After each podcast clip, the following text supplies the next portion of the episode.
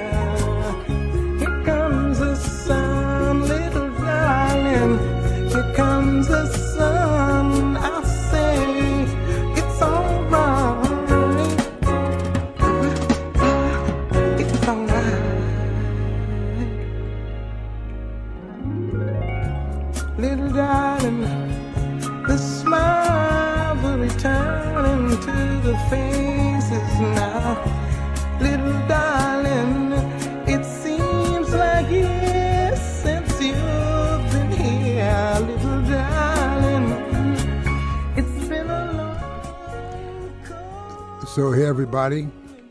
Hey everybody, welcome to Voices from the Front Lines, your national movement building show. This is Eric Mann, your host. I'm in studio with our producer, Channing Martinez.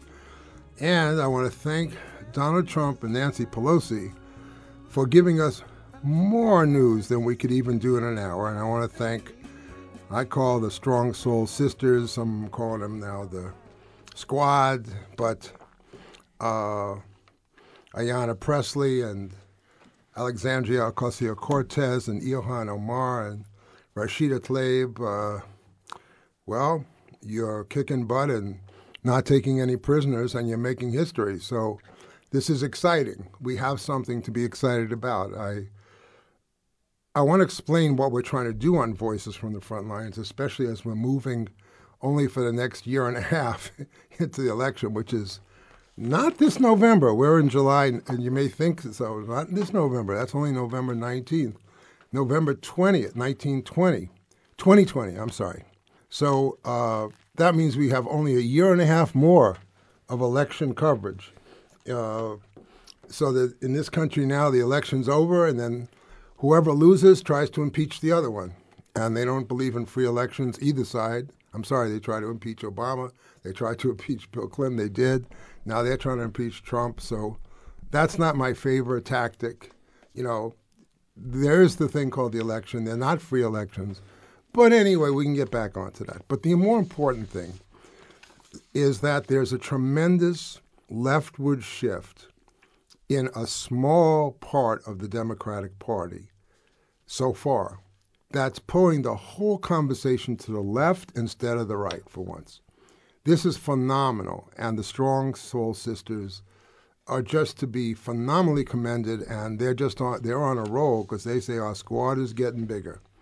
So, what we're going to do today on Voices, and we are going to go to the funds, is I'm going to keep trying to explain to you week by week why we're now going to start focusing so much on this election because we're focusing a lot on politics and on voices from the front lines. The squad, if they like to call themselves that, are making history. So they are on the front lines of history. So that's why we're focusing it so much.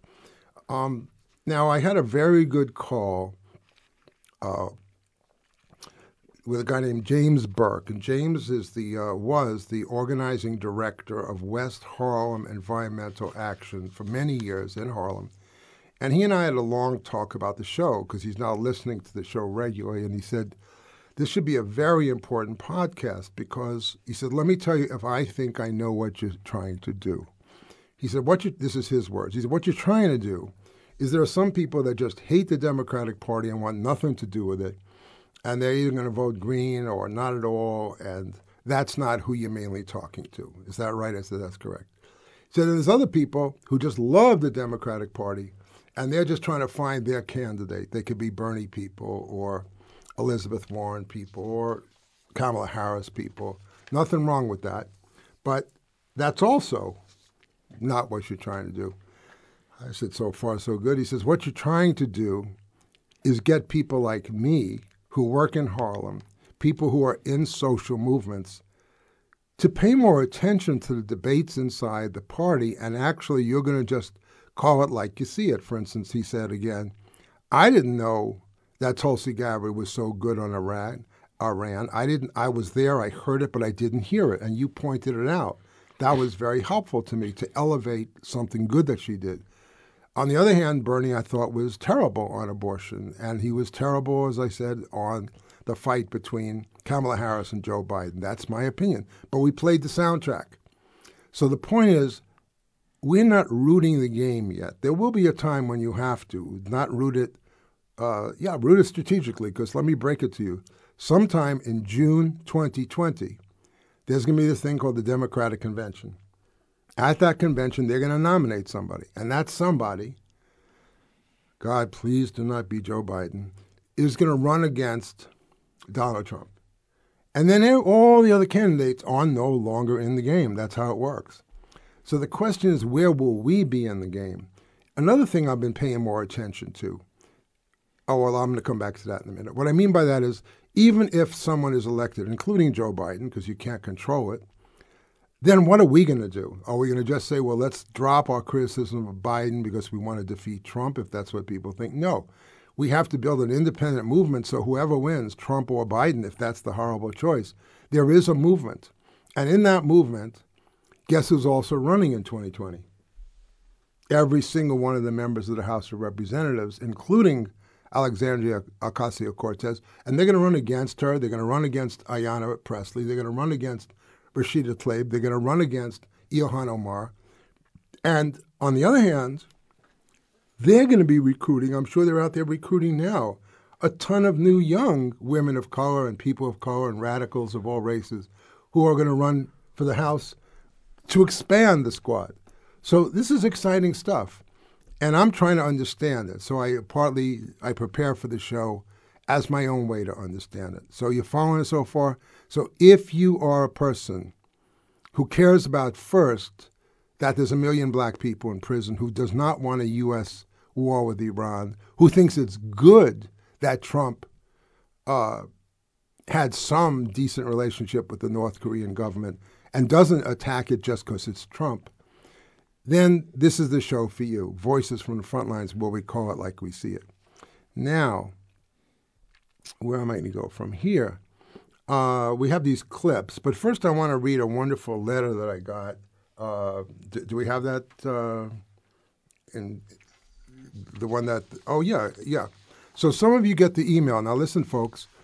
We've been getting a great number of emails to our site. Thank goodness. Uh, voicesfromthefrontlines.com We've been getting about five to seven registrations. We got this guy Ricky Herrera. I think he's a cool guy. He registered. So we're getting people that that call that write in and say, "I want to get the email," which means if you're on our list, we're calling it the Voices from the Front Lines Social Justice Community. Then at 11 o'clock today, you got an email from us telling us about the show. I'm going to read you some of the stuff that we put out today because one of the best letters I've ever gotten. It's very hostile, but seriously, at least it was thoughtful of someone who engaged the work, who was listening, because you want listeners. So, for th- those of you who like the show, please write in, or don't like the show, write to Eric at Voices from the Front Lines, and most of the time we'll read your stuff. So, uh, let's see. So, here's the letter. It's called Mr. Mann. I've listened to your inflammatory hubris, subject line. Your diatribe against Senator Sanders on yesterday's show, calling him racist while praising his neoliberal competitor, was incendiary and stupid beyond satire. You went on to disparage all his supporters in a single breath, hypocritically demonstrating your own prejudice, racism's brother, to praise Kamala's pretty theatrics, contradicted by her own record, while calling Bernie racist for answering with specific policy goals, which will directly benefit the underserved, You sound more like a gaslighting show for corporate media than a supposed progressive commentator. I was there in 2015, goes on Matthew, when Bernie's stage was taken over by Black Lives Matter protesters. He listened, he made diversity and inclusion a top priority. He moved the awful Democratic Party left and continued his legacy of inclusion and civil rights. By your twisted logic, not only is Bernie a racist, but I suppose Cornel West and Nina Turner are also racist for supporting them. Laughable. Cornel West and Nina Turner are black. Bernie deserves criticism for sticking with a counter revolutionary party that screwed him and democracy, but without him, the party would barely even be discussing progressive politics. Half the candidates wouldn't be emulating him. There wouldn't be much of a mainstream progressive movement at all. To claim without irony that his imperfections amount to racism, you'd have to be a special breed of useful idiot. For the sake of actual progress, please quit your job. KPFK and the progressive movement deserves better, almost as bitter as you, Matthew, last time listener. Uh, Matthew, uh, I bet you are listening in today. I bet you're not really a last time listener when you found out we're going to read your letter. Uh, I'm not going to even rebut it, really. I mean, it speaks for itself, but I do want to explain a little bit on content because that's not what I said, but it, it doesn't matter. This is a good letter. I mean, seriously, it's an interesting letter. If you're a Bernie supporter and you listen to Bernie and he doesn't take the stand that you expect, what are you going to do about it? Are you going to write and say Eric Mann called it like he saw it? I mean, he didn't do anything but listen to you, Bernie. If you ask Bernie, what are you going to do about abortion? And he talks about rotating people off the Supreme Court, you know that he's not paying a lot of attention to the real problem of women facing the loss of abortion rights. If you listen to the fight between Kamala Harris and Joe Biden on a very important issue of civil rights law, and Joe Biden says he does not believe that the federal government has the right to order busing, that is exactly what Eastland and all the other racists in the South said. That is states' rights. We've lost any sense of outrage about that, but in that moment, the young girl, Kamala Harris, who was on the way to school and was bused in Berkeley, California, with, yes, there are racists there too, was very poignant and very effective. And Joe Biden was very racist and very dangerous. And Bernie couldn't even figure out what to do about it. So I stand by that. I know there are people in the Bernie camp who agree with me. So you don't need to defend Bernie. If he's, you know, the main goal is to send me an email and say, "Good point, Eric. I'm sending Bernie a letter to say you better tighten up on abortion rights." Hey, Bernie, you better reverse your position and make it clear you support the federal use of busing. That's the purpose of our little show. And it, someday it'll be a big show, but having a lot of influence. But at least that's what I'm trying to get to do if Elizabeth Warren says that she wants to have Medicare for all and she says we're the richest country in the world, we can afford it, I expect someone in the Warren camp to say, Elizabeth, don't say that. We're the richest country in the world because we stole, we, not we, the United States stole from Mexico, stole from Vietnam, stole from the Philippines. The United States invaded the United States, and the indigenous people are on reservations where they have virtually no land rights anymore. So please don't say we are the richest country in the world, Elizabeth.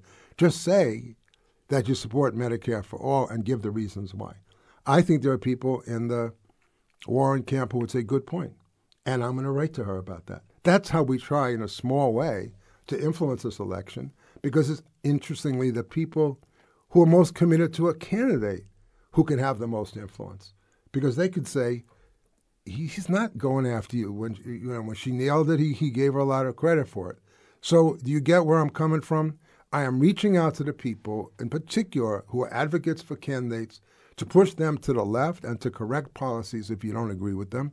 And secondly for people in the movement who think the election is a sham we got to pay more attention folks. This is we live in a bourgeois dictatorship. That's what we live in yes, it's a two party dictatorship, but this election in 2020 is a very, very historic moment, and there's got to be a, a, a, broad united front to defeat Trump. Sometimes I'll emphasize that, sometimes I won't, but I've made it clear 14,000 times.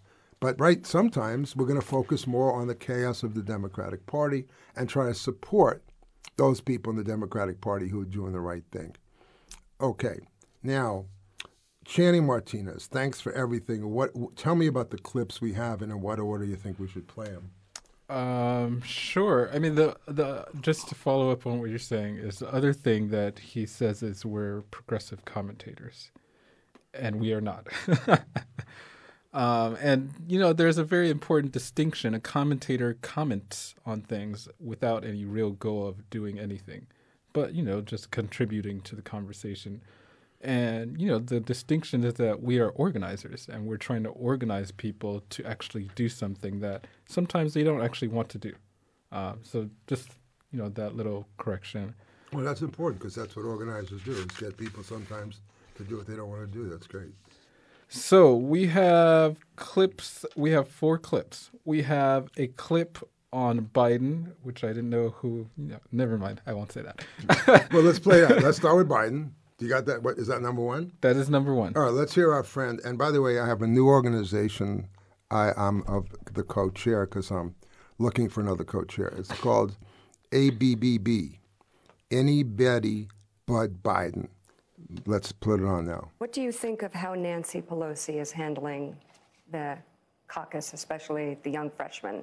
And all the I, I think Nancy is masterful. And that doesn't mean I don't respect, I do. I think the the freshman, particularly AOC, is smart as hell, mm-hmm. really bright, and really a value added to the party in terms of her pushing the edges and pushing and pushing. But Nancy knows what she's doing. Nancy understands that it is, you know, there's a total of, uh, you know, some total in the Congress, 535 folks. Yeah. You got to get them all moving in the right direction. You got to get them moving. And no one, I mean, it's ironic. I heard someone criticize Nancy for not being liberal enough. I mean, uh, hello. yeah, I mean, you know, so I, I, just think it's. I think she's doing a masterful job. I have great respect for her. Um, watch young people coming in the business, and I, you know, watch their work. When you watch these new young freshmen coming in, specifically AOC, who you just mentioned, if you could give her one piece of advice, what would it be? I wouldn't presume to give her advice. Yeah. I'm not being a wise guy. Look, I campaigned in 23, 24 states for 69 people. I campaigned for virtually every member who won, who beat a Republican to win back the House. They've come to me, over 20 of them, and saying, please, please keep us moving forward. I, I didn't run saying I'd never talk to a Republican. I didn't mm-hmm. run saying. And so the vast majority, AOC is brilliant, and the other three women we're talking about are really smart but they are the exception rather than the rule. If you listen to the guys and women in your business, they say that's the majority of people who got elected. We need that kind of energy, but that's not the majority of Democrats who got elected last time. Boy, we could just have, you know, forget about Trump for a while, just playing Biden. That could be a whole great show. Um, do you, I want people to listen carefully I mean, I feel like I'm trying to say some things that I hope can make sense to you. He actually has a few good points in the middle of all the madness.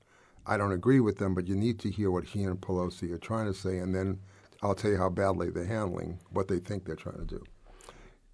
They got to defeat Trump. That's all they care about. Alexandria Ocasio Cortez is in Queens in the Bronx. That's going to go Democratic regardless. It's in New York City. In New York State, that's going to be a, a, a blue state. Uh, Ayanna Pressley's in Massachusetts. That's going to go Democratic. Um, Ilhan Omar is in Michigan. That's that's a swing state right now, and there got a lot of white people in Michigan who are not nice people. They're not. I didn't say all of them, but seriously, and they are going to be very freaked out. So they're worried about her. And then Rashida Tlaib, I should know what state she's in. I think she's in Minnesota, but I got to check. And that's a swing state. So what they're concerned about, let's start with what they're concerned about. They're concerned about radical statements about race and gender and certainly challenging the U.S. empire. Michigan. Michigan, thanks. Oh, she's in Michigan too? Yeah. Okay. So if they're both in Michigan, then that's a that was a both that's a swing state right now. Used to be a strong Democratic state, it's not. So there's a legitimate beef that Biden and Pelosi are trying to figure out, which is they don't want, let's be very clear, they do not want the Democratic Party to go very far to the left. They don't. That's their strategy to be a centrist party and for Biden to be the cam- candidate of the centrists. That's the theory. But here's the problem with it. The Democratic Party, as a white party, has tried to keep people of color inside the party and give them almost nothing and say just go along with the program because you don't want to elect Trump. And now these four women are saying we're not going to play by those rules, right? So you're on KPFK 90.7 FM in Los Angeles, 98.7 FM in Santa Barbara, streaming live on the web at kpfk.org. You're also going to listen to us on voicesfromthefrontlines.com, and you're going to check out our podcast, which is on Apple, and Channy's going to tell you those other people who live there. Apple Podcast, Google Play, Stitcher app, and SoundCloud. Okay. So let's go back to what Joe was trying to say. The first thing he's trying to say is they're really great people, but did you hear what he said? That he's so, I'm sorry, I won't use any adjectives. He said Alexandria Ocasio Cortez is is very intelligent, and the other three women, they're kind of intelligent too. You don't say that, dude. That is insane. He's already elevating her by intelligence. The white man is giving out intelligence awards to four women of color and grading them. That was shocking. I want to go back and see if we can find that, Ricky, actually find that in the early part of his quote where he says, uh, she's very intelligent. It's in the second quote, but the others are smart too. He, he doesn't even get how outrageous that is. Uh, it's also the question of the system picking leaders for people. Uh, she's doing a very good job of building a team. And yes, she is in some way the, the, the media most elevated person right now. Right. But, but it's in, in her interest not to be that because they'll be singling her out in ways that are not good. All right. But when he says that she is masterful, that Nancy Pelosi is masterful, um, the tweet Pelosi referred to was sent out last uh, month by Ocasio Cortez's chief of staff, Saikat Chakrabarti, and has since been deleted. When these comments first started, I thought of, that she was keeping the progressive flank at more of an arm's distance in order to protect more moderate members, which I understood Ocasio Cortez says in the interview. So you get that? Ocasio Cortez is saying, I get what she's trying to do, which is hold the group together. But the persistent singling out, it got to the point where it was just outright disrespectful. The explicit singling out of newly elected women of color. Uh, all right, so basically what's happening now is that Pelosi is singling out the four of them. And then because of that, Trump has gone after the four of them. So Pelosi started the fight with the four of them. Pelosi has singled them out first, and then Pelo- and then Trump, trumping her, says, "Why don't you go back from where you came?" Which, which we we actually also have a longer clip of him explaining even more about that. Good. Can we play him now, Mr. Donald? Well, I don't mention, I didn't mention names, and uh, if you're not happy here, then you can leave. As far as I'm concerned, if you hate our country, if you're not happy here, you can leave. And that's what I say all the time. That's what I said in a tweet, which I guess some people think is controversial. A lot of people love it, by the way. A lot of people love it. But if you're not happy in the U.S., if you're complaining all the time, very simply, you can leave. You can leave right now. Come back if you want. Don't come back. It's okay too.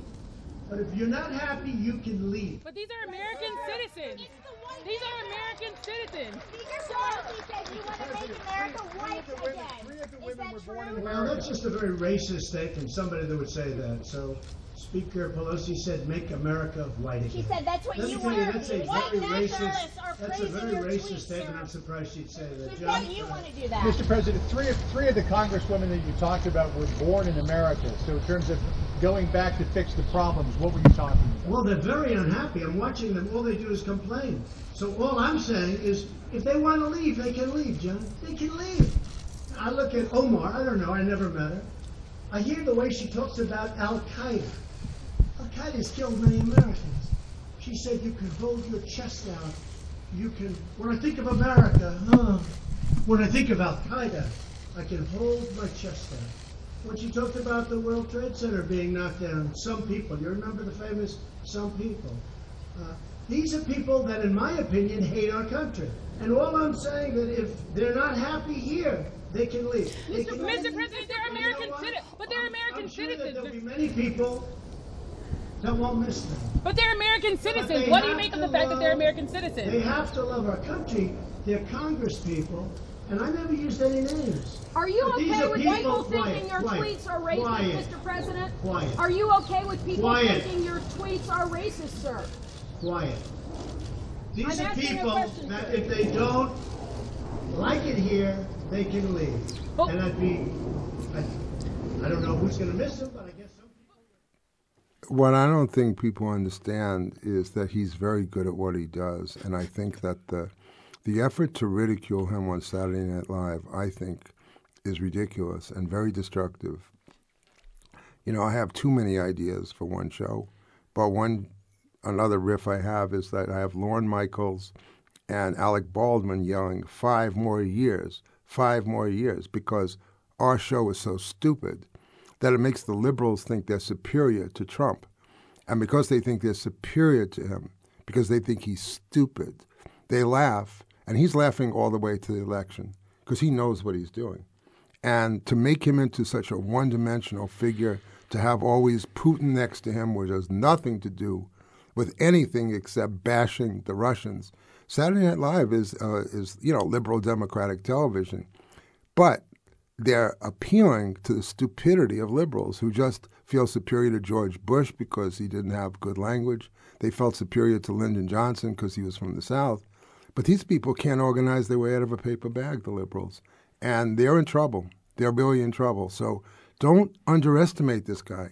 For instance, she said, You're going to make America white again. And he said, Why would Nancy Pelosi say to make America white again? That's racist. Nancy Pelosi said America. Did you not even get that? I think we have to take a break because I'm losing my voice. I'll come back, Ricky, okay? Put some music on.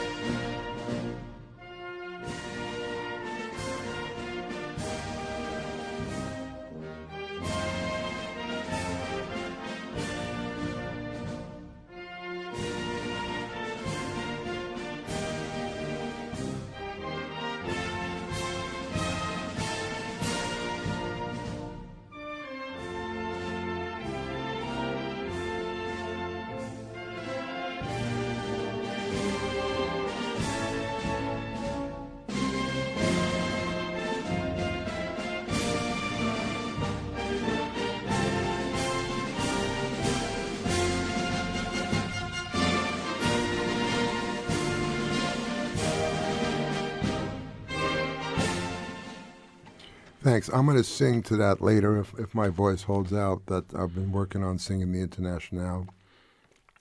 But here's what I'm trying to say. If you watch him, he's so smart. I mean, he's creating chaos every day.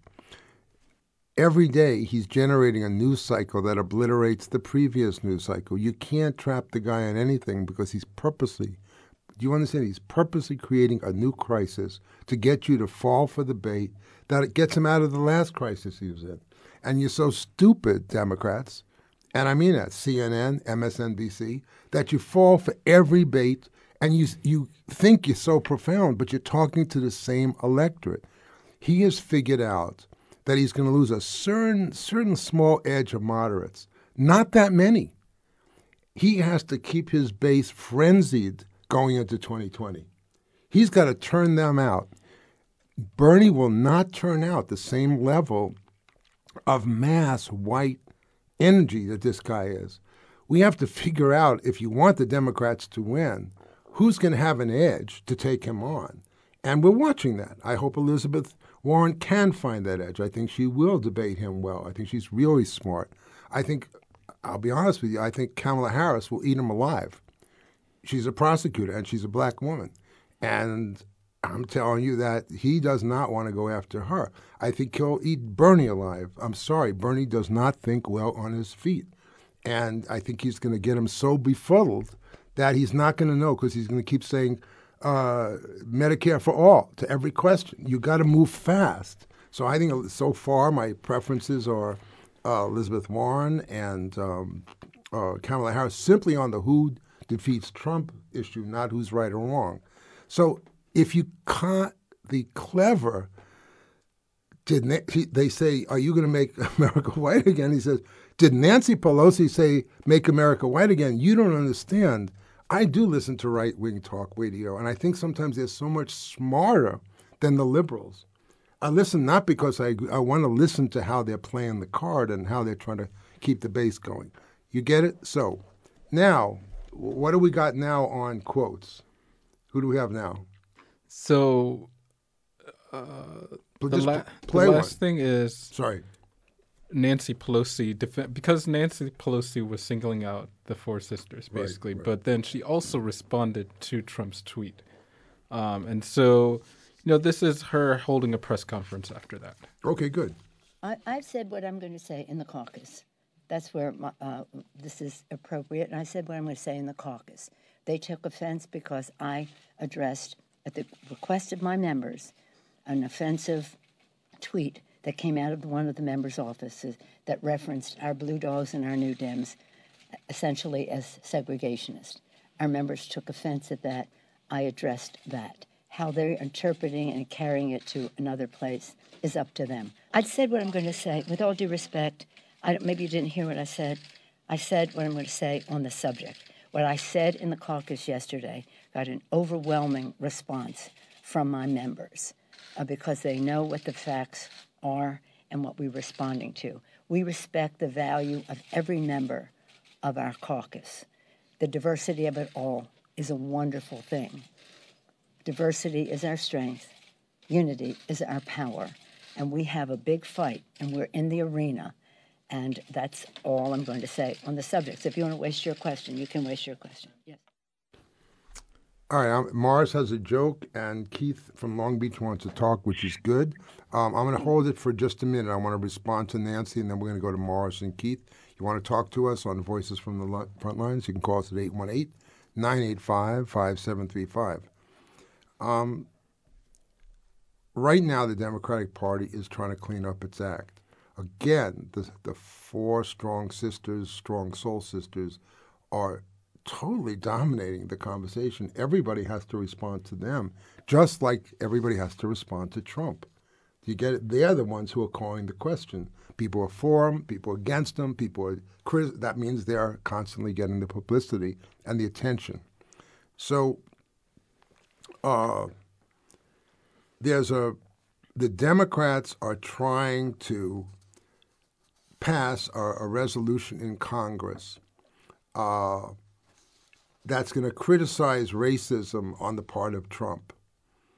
And it says while some Democrats are pressing for a stronger resolution of censure, House leaders have opted instead for a narrow measure based on Trump's latest remarks in an effort to generate a unanimous vote of their party. This is Nancy Pelosi's argument. Let's focus on these comments that the vast majority of Americans recognize to be divisive and racist that the vast majority of my Republican colleagues in their hearts recognize to be divisive and racist that Representative Tom Malinowski, Democrat of New Jersey, the sponsor of the resolution. You get what they're saying? Vast majority, vast majority. They're trying to win an election. They're not caring about defending the four sisters. They're trying to find a resolution to condemn Trump in order to get elected in 2020 we need to move forward with something that can be unifying. And right now, what we can unite around is that the president said was wrong, un American, and dangerous. No, it was not un American. Uh, oh, so while uh, Stephen Cohen, Democrat of Tennessee, introduced a resolution of censure that is stronger than this, endorsed by the squad, now that they got a name, among others, He said it would be more appropriate for the House to pass that than the measure scheduled for a vote Tuesday. Censure would put him in the class with Andrew Jackson, which is where he wants to be, and we should put him where he wants to be, with a president who was racist, who had slaves, and led the trail of tears, Mr. Cohen. Mr. Cohen, if you're a Jew, I want to thank you. You're a Democrat for Tennessee. I want to thank you in Tennessee. We have a different way of doing things, Mr. Cohen added. I'm not worried about getting Republicans. I think we ought to do what's right. All right, let me explain what's going on here. Nancy Pelosi wants to have and introduce a motion that says Donald Trump, what you said was wrong about they should all go back to where they live. The end. We are good people. The Republicans won't vote for it anyway. And then, and it's not binding. It has no content to it. And it cleans up the act that I, in fact, Nancy Pelosi started the fight with the Four Sisters. Uh, you know, but this guy Cohen is saying, no, no, no. You got to pass a resolution of censure. Censure means it's, which is much better than impeachment. Censure says every time he does something, you make a motion just criticizing him and telling him how wrong he is, and then force Democrats to vote on it.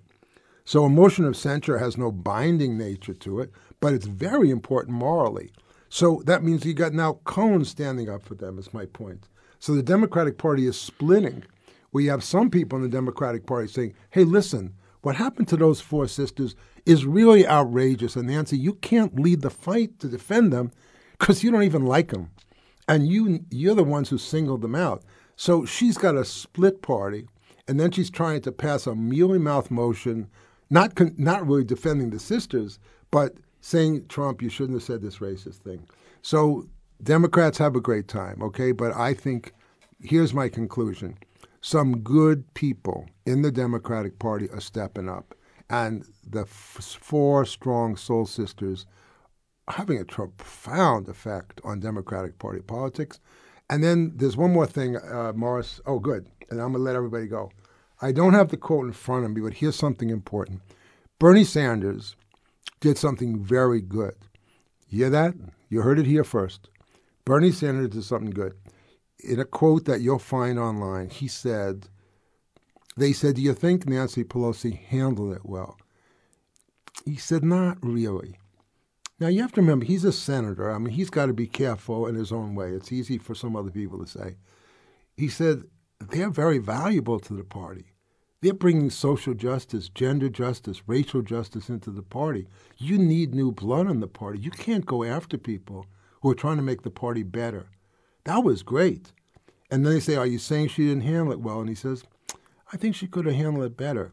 Now, you may think that's understated. Nancy Pelosi is fuming over that because he's saying you did not include them in the party. You try to exclude them from the party. I'm on their side. I'm not on your side.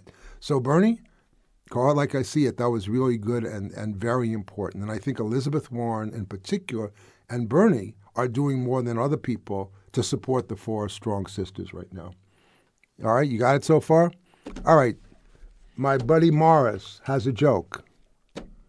Hello, hey, Morris. Everybody. Hey, how you doing, my brother? All right, good. How do, uh, when you're talking to a Latino, right, a person that speaks Spanish, they're going to ask you, well, how do you say the United States of America in Spanish? You're probably going to say Los Estados Unidos de America. America. No, no. The answer is ladrones. Now you have to tell me the joke. Ladrones. Uh, the way you say United States of America is ladrones. Ladron means thief. Thief. Got it. Thief. Got it. Thank you for the translation. It got lost in translation, and my Spanish is are definitely D minus. But I thank you very much, Morris. You got anything else? Yeah, I want to share this with you. Now, Good. Eric, don't get mad at me. I won't. Now, I think the, this this is the ticket. The ticket's got to be Papa Joe Biden in the front, and we're going to take uh, uh, uh, Stacey Abrams from Georgia. She's going to be the vice presidential candidate. No, she's not running, but we got a Democratic convention. All kind of stuff take uh, take place behind closed doors. We want Stacey Abrams as the vice presidential candidate because the number one voting bloc in the Democratic Party are women that look like Stacey Abrams. So you got to throw them a bone. Kamala Harris is not that bone, but I do believe that Stacey Abrams is that bone. We got to go with Papa Joe because now let's face it, where we live, we're dealing with a people, a country, a society that is ethnocentric. We can't deny that. Okay Okay, people who are uh, uh, have melanin in their skins right now are not accepted by people who are melanin deficient, and we got to accept that and deal with it. So put Papa Joe at the top, put Stacey Abrams at the bottom, and uh, the the Democratic candidates that you got, all those issues that they they want to do, put them all together, and and let's roll, go for it. But I'm gonna tell you something, Eric. I'm gonna tell you something. It wouldn't matter if you had uh, Louis Farrakhan as the president of the United States. It don't make no difference if you got Mitch McConnell doing what he's doing in the Senate. So if you gave me a choice, I'll let Trump be the president, but give me the Senate and the House, then I'll impeach him. Work it, baby. I'll work it, baby. All right, that was now. the only thing I, I don't agree with almost anything you said, Morris, except that I would definitely vote for you for president. And you don't throw, uh, she's not a bone. You don't call Stacey Abrams a bone. So that wasn't my favorite Morrisism. But I'll tell you something. Here's an example of what he's trying to say that, seriously, that everybody is trying to deal with the question of can you get somebody good elected in the white settler state? He's trying to say you can't, so you got to vote for the white settler state, which is Joe Biden. I don't agree with him, but that's the logic. There's a logic to this, which is what the Democratic Party is trying to figure out. Uh, Keith in Long Beach, welcome to Voices from the Front Lines with Eric and Channing. Hello, how are you? Good. Nice to hear from you. Thank you very much for taking the call. Uh, I totally disagree with Morris. I don't agree with a thing he said. And respectfully, I disagree with you. Bernie has been thinking on his feet for 30 plus years, and he's been thinking the same way, my friend. And uh, Miss um, Warren, uh, who is, uh, I think, uh, uh, similar to Bernie, but uh, not as committed, uh, is a, a candidate I can vote for. But let's remember, Miss Warren, while watching Bernie being robbed of the nomination, the, the, the Democratic nomination, uh, decided to uh, endorse the devil, Hillary. And Miss Harris, who you seem to be a fan of, uh, obviously maybe you're watching uh, network television regarding her, but let's not forget uh, Miss Harris is the uh, jailer of uh, single moms whose kids uh, couldn't make it to school sometimes. Miss Harris is uh, the the, the uh, top cop that wanted to keep young black and Hispanic men in prison because uh, they were cheap labor for firefighters during the fire season. Let's not forget Miss Harris uh, having caught Mr. Mnuchin and his bank, One West, ripping off uh, nearly 100,000 uh, homeowners and putting a significant amount of them on the street with all the goods on them, decided to just take uh, a campaign contribution and let him walk. Miss Harris. You get the last word, and then I want to respond. Go ahead. Black state, my friend. So uh, Bernie is the man for our times, and I respectfully disagree with you. I think you're dead wrong, and I think at the end of the day, uh, you will uh, admit that. I know you're a big enough person. Uh, when it all shakes out, you'll be able to say, uh, with pride and and uh, with uh, humility, I was wrong about Bernie. Bernie is the man for our times. Thank you very much. Thanks, Keith. Well, a couple of things. Um, I probably am a little too hard on Bernie, but uh, the first thing is very important about. So here's an example of just seeking truth from facts, meaning both, everything he said was true. The, the issue of why did uh, Elizabeth Warren support Hillary Clinton against Bernie is a very important issue, and I want to look back into it more seriously. That is absolutely right, because what Bernie did against Hillary was very courageous, and the Democratic Party crucified him. So, including Donna Brazile, who was an operator, operative for the Democratic Party.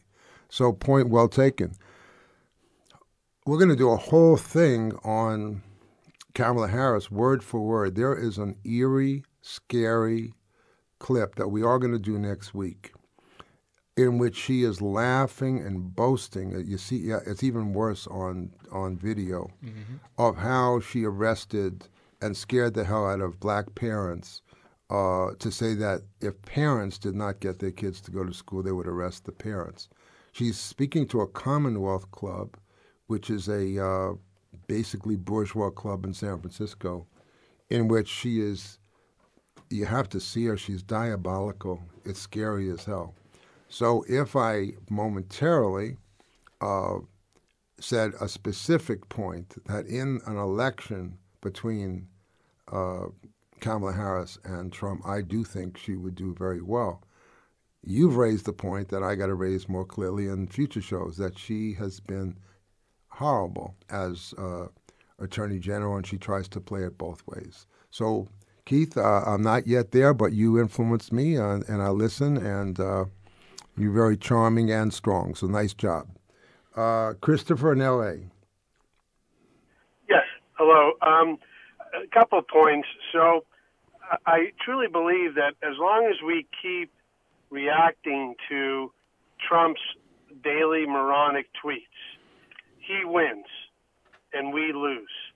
And even even racist comments that he makes in this with with our four um, courageous women congressmen. If if you think back just whatever before that started, he had just lost the citizenship question on the census issue. That was a failure for him. Acosta had just resigned because he let off Epstein, the rich, the billionaire Epstein, in a sweetheart illegal plea deal, and many other failures of Trump. And so what he did, which is, I agree with you, he's masterful at, is he changes the narrative immediately, says something outrageous, and then you and I are talking about it, and the press is talking about it on, on the on, in the media for days on end. Okay, one that's one point. Second point, Biden. Biden is not the answer. Biden, we keep as Democrats thinking if we just play it safe down the middle, we're going to attract the middle. If we're just more like Republicans, we will win. And that is what we do across the nation. And that is why one of the main reasons why the state legislatures across this country and governorships, the Republicans control those legislatures. Thank you very much. Um, I want to say a couple of things. That there's uh, a great quote uh, from Rashida Tlaib, for instance, that says, as we all know, the recent tweets and words from the president are simply a continuation of his racist and xenophobic playbook. We cannot allow these hateful actions by the president to distract us from the critical work to hold this administration accountable to the inhumane conditions at the border that is separating children from their loved ones and caging them in illegal, horrific conditions. I represent the third poorest congressional district in this country, one that's made up of working people who've been targeted by this administration. Their actions and words are hurting them today. I was elected to fight for them, fight for the 13th congressional district, they sent me here to Congress to fight back against the corporate assault and corruption in our country. So the point being, and there's a great quote from Ariana, uh, Ayanna Pressley that I'll get. If I'm speaking of the Four Sisters, could we at least a little bit relate to the Four Sisters? So far, we've talked about Biden, we talked about Trump, we talked about uh, um, Kamala Harris. Kamala Harris, but yes, they're all in the in the picture. But my main thesis, because I got to keep repeating it, is that these four sisters are shaping the history. And now, for the if you if you know uh, astronomy, picture that they're the center of the solar system now, and Trump is revolving around them, and Pelosi's revolving around them, and Bernie has to relate to them, and everybody's relating to them, and that's how you're going to be judged now. And they're doing the best job of fighting for immigrant rights. They're the best job keeping their eye on the prize. So I'll say it again, even if all of our callers don't get it. My main point is they are shaping U.S. politics as no one has since George McGovern, which is a whole other conversation. But this is four women of color, brilliant, and yes, a lot with, with histories in third world countries, which is what the core of this go back to stuff is. So even if our callers don't keep saying it, I'm going to stay on message, which is I am deeply impressed. And if they want to call themselves the squad, I'll, it's a good name.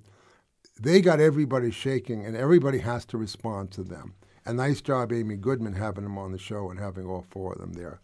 Uh, is there anybody? I'm going to make a new thing now. You have to talk about the four sisters to get on the show right now. How's that? Is that fair?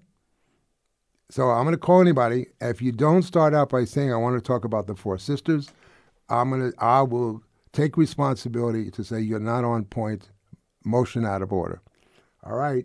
If you don't, then hang up. Uh, some are already. Bill in Santa Monica, talk about the Four Sisters. Well, I, talk, I want to talk about them, but especially AOC. Uh, I don't know how much history you know, but this is so much like pre-Civil War. These are the Republicans who came into the Whig Party. These are the abolitionists. That's right. Of their time. Uh, I have no doubt, and I disagree completely with you on Bernie. If it's not Bernie or Elizabeth who don't win the presidency in 1925, um, the person taking the oath of office will be a 35-year-old AOC. I firmly believe that. And uh, she, to me, is just too. like Bernie. If there was no Bernie, I don't believe there would be any AOC. And if you, the way you denigrate him, and you admire her so much, read about what she thinks of him. And one other thing about Kamala Harris that didn't brought up during this weekend, she made a speech uh, railing against the law firm that defended Epstein, and at the same, very same time, her husband was holding a fundraiser with that law firm, and she received the money from that law firm. She is Hillary Clinton light, and I don't know why you are so in the pan for her. She is not going to be president because so many leftists will not vote for her, just like they didn't for Hillary. And all right, my point. All right, wait, wait. You made a point, and I want to respond for a minute. And then I want to get no. I'm gonna just get to the other. What you said is very good. I'm just listening. When I go to other callers, okay? Uh, Felicia, in her car. Hi. Um, I want to talk about the sisters because for the first time in Congress, we have the most transparent group of leaders. They are open. They we we see them actively. We've never seen people in committee speaking and and exposing corruption the way these women do. Uh, they have my a complete and utter respect. And the main key to me, the most important key, is that they do not take corporate donations. They are not owned by corporations. Nancy Pelosi, she is completely owned by corporations, and that is why she comes up weak against Trump. Her donors are the same donors that own the GOP for once, we now have leaders that do not answer to the corporations, that do not answer to the to the large donors, and these women are leading the way. Bernie Sanders inspired them. They are inspired. People my age who are in leadership right now in Congress are also owned, and it's embarrassing to admit that that these young ladies are representative of a generation who sees through this and refuses to accept this. Thank you so much. Nice job. Thank you for being on Voices. I want to make sure, n- nicely said. Uh, we have Trinidad and Fullerton. Hey, how's it going? Um, I just want to say a shout out to Alexandria Ocasio Cortez. Um, I'm also a young person, a millennial, same age as her. And when I got the chance to meet her here in Anaheim, I was blown away by her authenticity. Um, but more, but we got to keep her in office. You know, we can't just have her be in there for one term, uh, cause a stir, and then uh, and then just be voted out by the establishment and corporations. I think we really need to get behind her. And if we're uh, in different parts of the country, donate to her campaign and talk to her constituents and let them know what a great job, great job we think she's doing uh, because she's the only one that I see really and truly speaking on the issue of the climate crisis, which is going to decimate the planet if we don't take action now. And as a young person, that is one of my top priorities. So it's not like we can afford a Joe Biden presidency uh, when we know his climate plan is uh, not that good. if you could go on our website now, which is voicesfromthefrontlines.com, and register, that way, you would get a weekly email from us. Uh, if you could send me an email at eric at voicesfromthefrontlines.com. Channing got stuff to say before we get Chris from Riverside? Uh, yeah. I mean, I think there's a little bit of a narrative that's going on in the calls that I really don't like. Good. Which is that these four women are motivated by um, Bernie Sanders.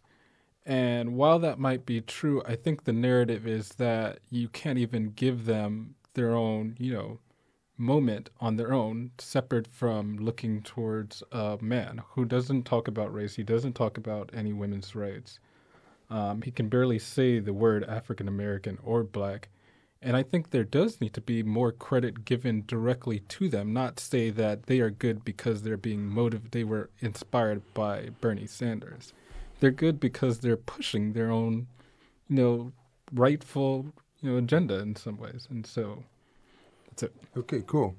And I, I'll just let that go. I mean, meaning that's it. Uh, uh, Chris in Riverside. Hello, can you? Yes, you're on Voices. Please, everybody, go on voicesfromthefrontlines.com, register, and we'll read your name next week. Go ahead, Chris. Uh, yes, I was just wondering why you referred to these four congresspersons as sisters. If one of them were white, would you still refer to them as sisters? Yeah, I would. I mean, if they were all white, I'm not sure if I would, because the concept why of call them congresspeople? I mean, it seems pretty demeaning to call just because they're women to call them sisters. well, in the movement, you say, "Hey, brothers and sisters." That's how you start the meeting. Well, no, you don't. It's not a movement. They have a title. It, they're congresspeople. All right, you made your point. I, I don't know what the point is. That uh, you, you made the point. It's a good point. I don't agree with it. So I want to end with a couple of thoughts. Um, I may be too hard on Bernie. I'm trying to take this seriously, but it would be really good if one person who likes Bernie might say, "You got some point that you're making," because you don't understand. There is a profound crisis inside Bernie's campaign that he is trying to figure out that has not yet figured out about race. Just go back and listen to him on abortion. I didn't do it. Listen, you know, here's the thing that you're not understanding, and this is, I, I want to make the last point. If Colin Powell is beat up by a white man, I'm on Colin Powell's side, and I think it's racist. And you don't have to tell me what's wrong with Colin Powell. He's part of an oppressed people. He's also part of U.S. imperialism. Kamala Harris was a young woman in Berkeley who had to be bussed into a hostile white situation. That is a reality in her life that cannot be swept away by the fact of all the other things we can say about her that are really horrific. So at the time that she is trying to say, this is what happened to me, Joe Biden said, I would not have uh, ordered the federal government to protect your civil rights. And Bernie did not stick up for her. I stand by that fact. And to me, that's a big fact. If it's not to you, that's why we call it Voices from the Front Lines. And that's what Channing was saying as well. So, everybody, good show. I'm learning, I'm listening. Uh, see you next Tuesday. We begin Fund Drive. Stick around. We're going to still have good programming. So start saving your money. Get your credit card balance down because we're going to need you next Tuesday because this is the only station in the country where you can have this kind of conversation, right? All right, everybody. Thanks very much. See you next week.